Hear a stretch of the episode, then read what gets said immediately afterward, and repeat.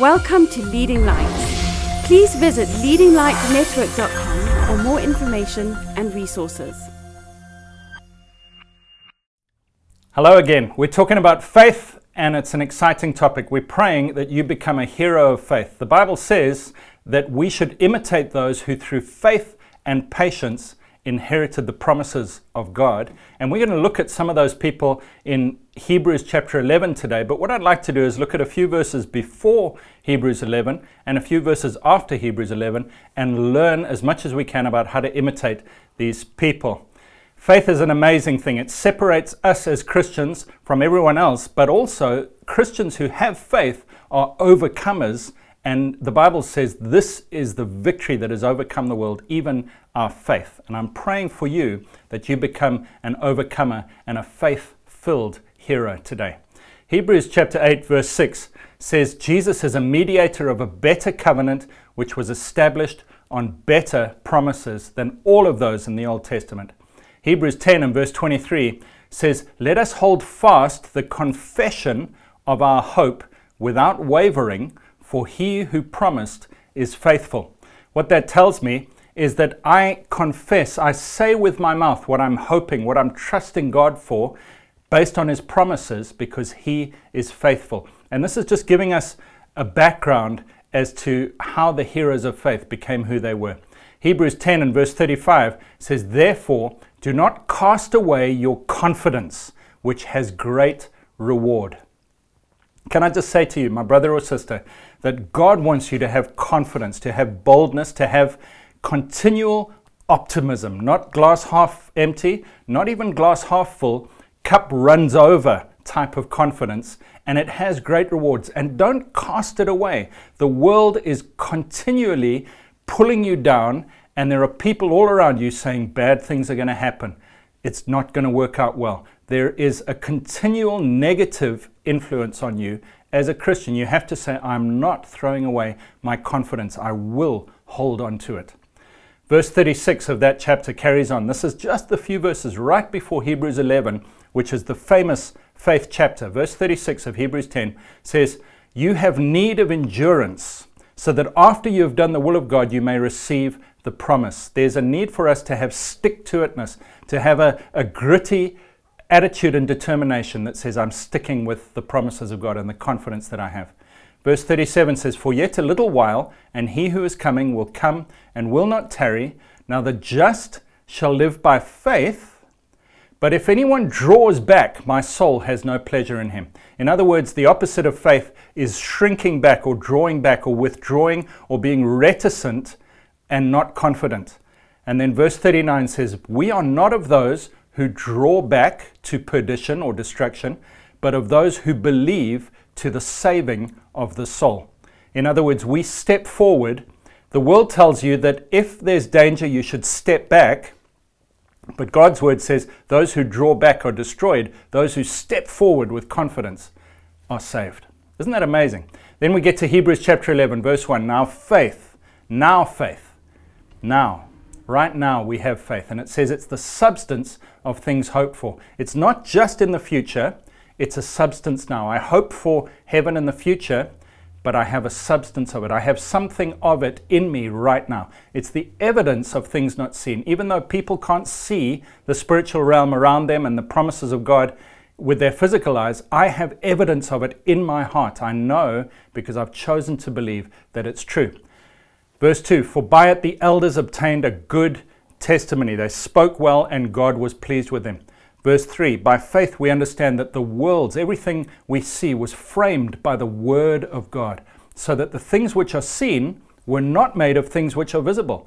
The spiritual realm is the powerful realm, the parent realm, the eternal realm, which has always been there and always will be there. This physical world is temporary, and it was made out of the spiritual realm just by God's words. God's words are powerful.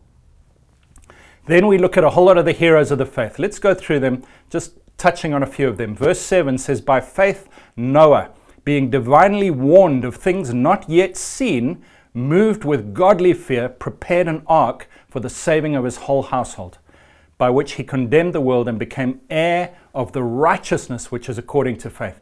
Noah didn't know what rain was. There's a lot of evidence that it hadn't rained yet. And God said, I'm going to send a flood.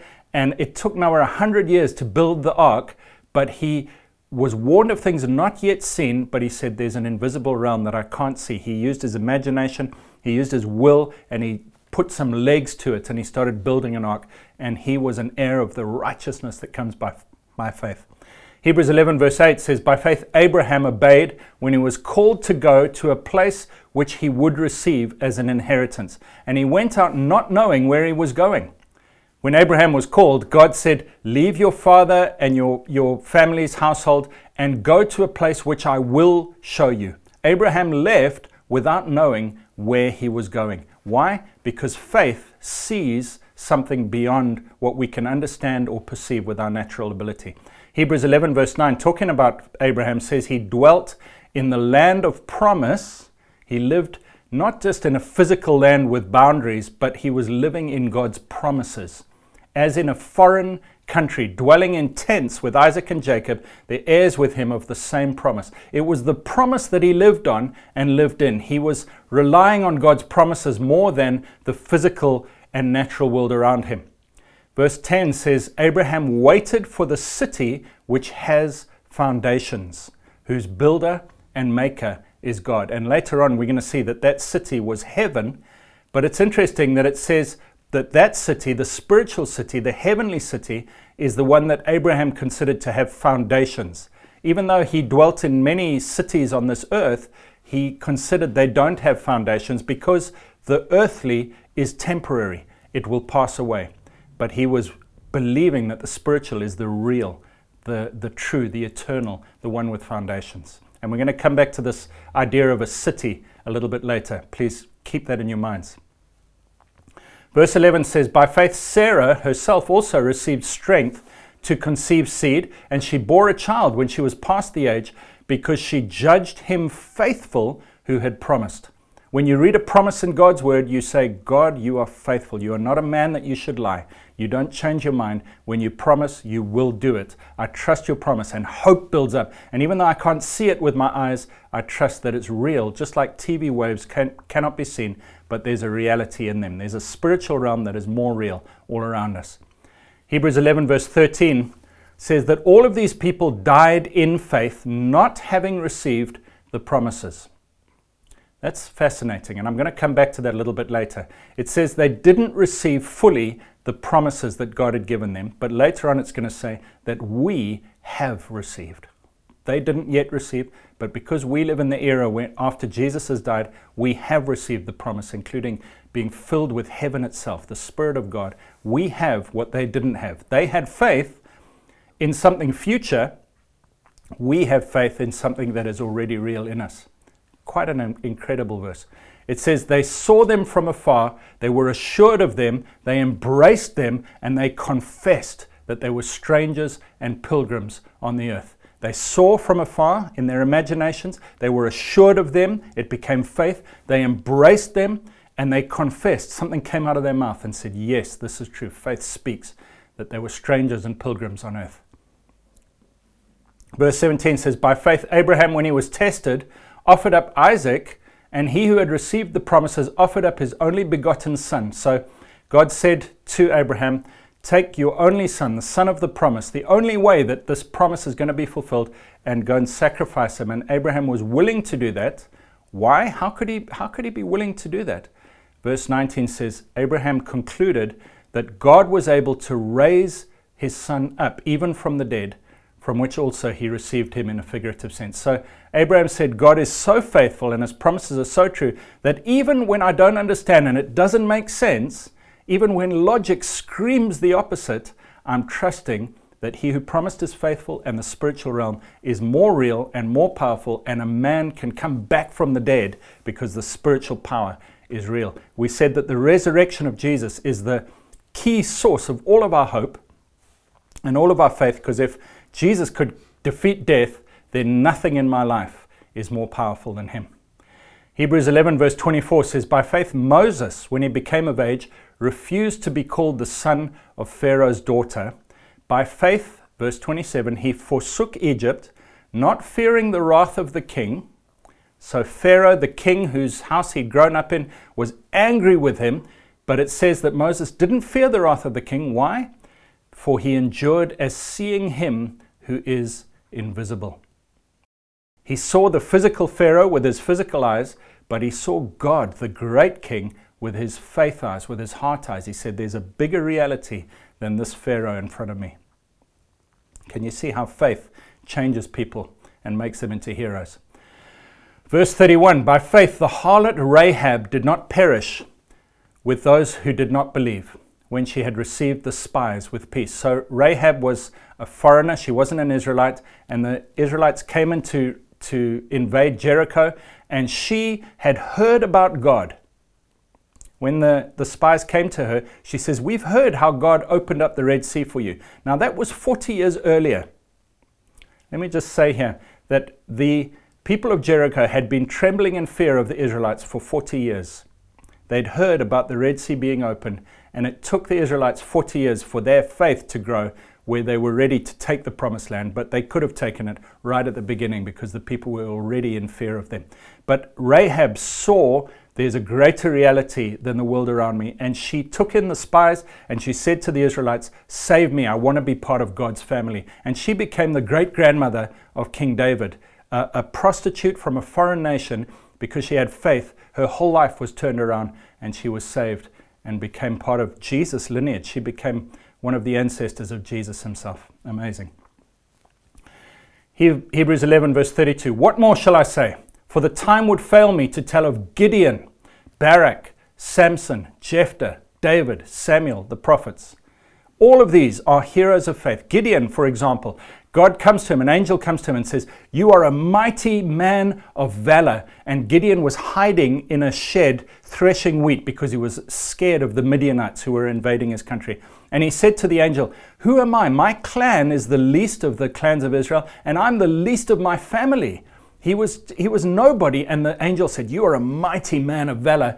And through faith, Gideon got some hope. He lifted his eyes. He started to think, Maybe what God says of me is more real than what all the reality around me is. And he grew in faith to the point where he gathered 32,000 soldiers to go and fight against the Midianites, and God said, That's too many people. So he whittled it down to 20,000. God said, That's too many people. Eventually, Gideon and 300 men attacked this enormous Midianite army. All they had was a trumpet in one hand and a torch in the other hand, covered by a, a, jar, a clay jar. And they surrounded, just 300 men surrounded this massive army. And when Gideon gave the command, they shattered the clay pots so that their torches shone. They blew the trumpet and they said, A sword for the Lord and of Gideon. And the whole army of the Midianites went into confusion and started stabbing each other. God's power was released. The spiritual realm broke into the physical. Why? Because Gideon, who had no confidence in himself, started to see there's a power, there's a reality bigger than what I can see. That's faith. Barak, Samson, Jephthah. What about Samson? Samson was a man who had incredible strength when his hair was long and many of the pictures nowadays talk of, uh, uh portray Samson as being a muscle bound man like Arnold Schwarzenegger. But actually, the enemies of Samson said, What is the secret of your strength? In other words, it wasn't because he was muscular. There was something about him that made him strong that was not his physical muscles. It was faith.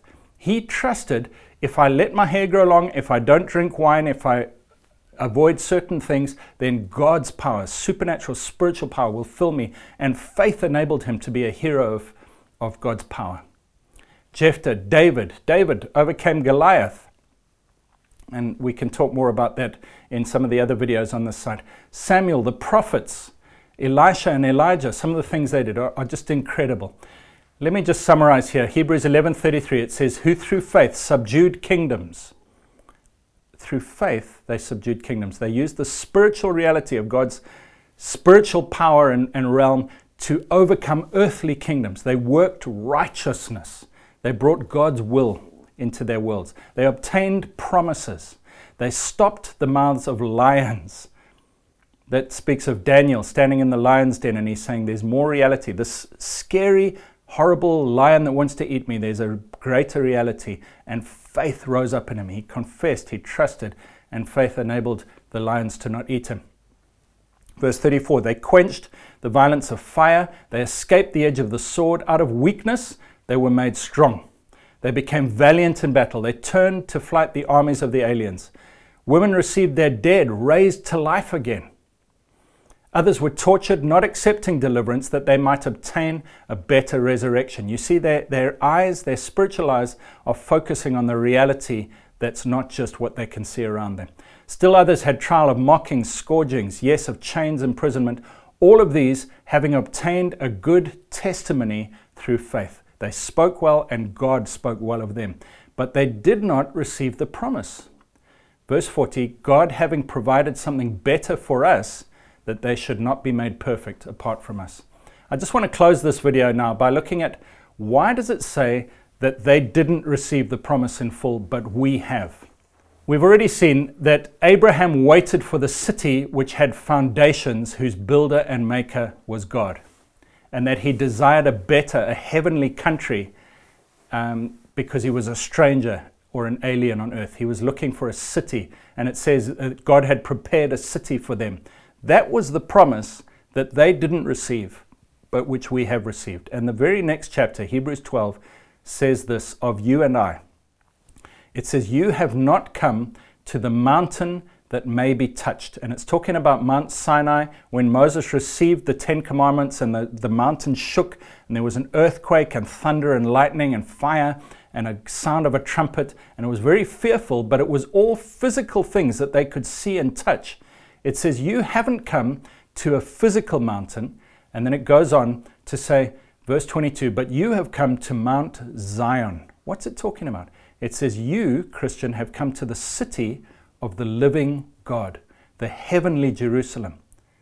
While Abraham and Moses and all these others came to earthly cities, in their hearts they were dreaming of heaven, but they hadn't got there yet. It says that you and I have got there. We've seen and come to the heavenly Jerusalem, the heavenly city. You might say to me, but I, I, I haven't been to heaven yet. It's an amazing truth, and I'm going to show you that you have heaven in your heart already. It says, You've come to the heavenly Jerusalem, to an innumerable company of angels all around you. There's glory and power. The, the angels of God all around us. Verse 23 says, You've come to the general assembly and church of the firstborn who are registered in heaven. We, as the church, are registered in heaven. And then it says, You've come to God, the judge of all, and to the spirits of just men made perfect. You see, we think I'll only be made perfect when I get to heaven, but this verse is saying you're already there. Your spirit, the spirits of just men made perfect, you're already declared just, perfect, pure, and holy in your spirit. You've come to Jesus, the mediator of a new covenant to the blood of sprinkling that speaks better things than that of Abel. In the next video, I'm going to show you why we're already in heaven, how your spirit, if you look in the mirror of God's word, you will see what your spirit is really like, and it'll change the way you feel about yourself and the way you relate to the world and the way you relate to God. When you realize how God sees you and that you are already perfect in your spirit and heaven is already living in you. God bless you as you grow in faith. Thanks for listening. Please visit leadinglightsnetwork.com for more resources and subscribe to our podcast on iTunes. Please consider supporting this ministry financially by making a donation on the giving page of leadinglightsnetwork.com or lighthousejersey.com.